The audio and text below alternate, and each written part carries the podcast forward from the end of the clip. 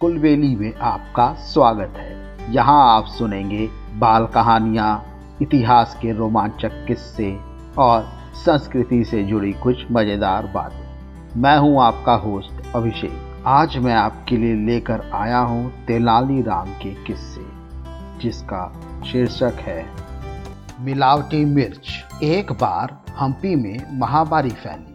अनेकों लोग पेट में दर्द और मरोड़ की शिकायत करते पाए गए। राजा कृष्णदेव राय तक यह खबर पहुँची तो वे चिंतित हो गए। उन्होंने राजवैद को बुलाया और उससे पूरे मामले की तह में जाने को कहा। कुछ दिन बाद राजवैद ने राजा को बताया कि उसने अनेक मरीजों के जाँच की और पाया कि इन सभी रोगियों ने पीसी हुई काली मिर्च खाई थी। जब राजवैद ने उस मिर्ची की जाँच करवाई तो उसमें बारीक पीसे पत्थर और तारकोल मिले। इसी से सब लोग बीमार हो रहे थे। राजवैद की बात सुनकर राजा कृष्णदेव राय गुस्से में आग बबूला हो गए। उन्होंने तुरंत उन सभी दुकानदारों को जेल में बंद करने का आदेश दे दिया जो ऐसी मिर्च बेच रहे थे। राजा देश का पालन करते हुए शीघ्र ही ऐसे सभी दुकानदार, जो मिलावटी काली मिर्च बेच रहे थे, जेल की सलाखों के पीछे थे। उन दुकानदारों के मित्रों और रिश्तेदारों ने महाराज से दया की, अपील की, पर महाराज ने साफ़ इनकार कर दिया।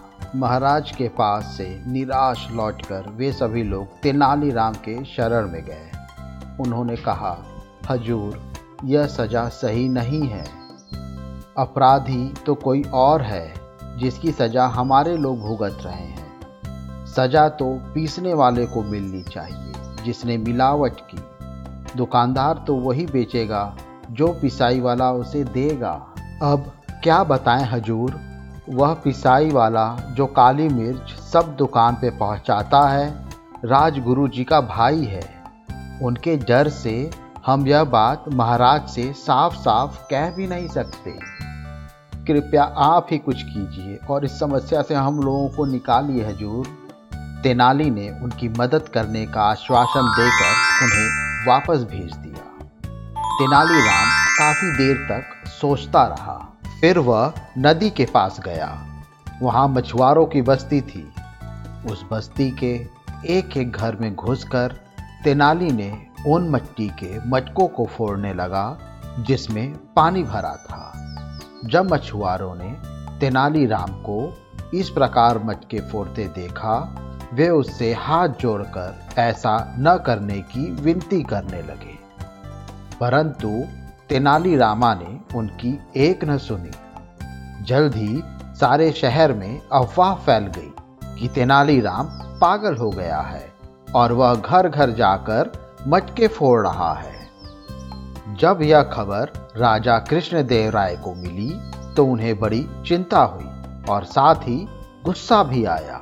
अपने रथ में बैठकर महाराज तुरंत मछुआरों की बस्ती में जा पहुँचे, जहाँ तेनालीराम अब भी मटके फोड़ने में व्यस्त था।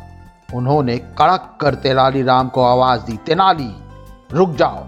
या क्या पागलपन कर रहे हो? महाराज, तेनालीराम बोला, मैं उन मटकों को सजा दे रहा हूँ, जिनके भीतर नदी का पानी है। अगर इसे पीकर कोई बीमार पड़ गया तो सजा इन मटकों की ही होगी। अरे तो गंदा पानी बहा दो ना। मटके क्यों फोड़ रहे हो?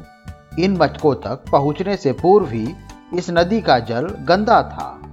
बेकार ही तुम इन बेचारे निर्दोष मछुआरों का नुकसान कर रहे हो। इनका क्या कसूर?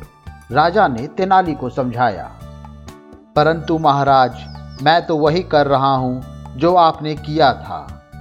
आपने भी तो मिलावटी काली मिर्च बेचने वाले दुकानदारों को जेल में डलवा दिया, जबकि सजा तो पिसाई करने वालों को मिलनी चाहिए, जिसने ऐसी मिलावटी मिर्च पीस कर इनकी दुकान पर भिजवाई।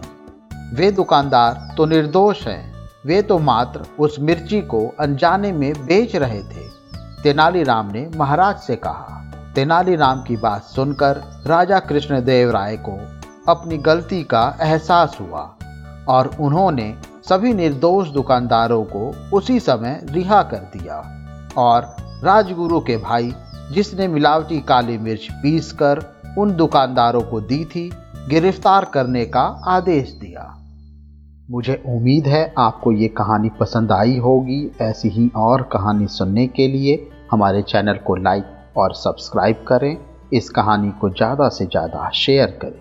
जल्द ही मिलते हैं एक और नई कहानी या किस्से के साथ। तब तक के लिए धन्यवाद।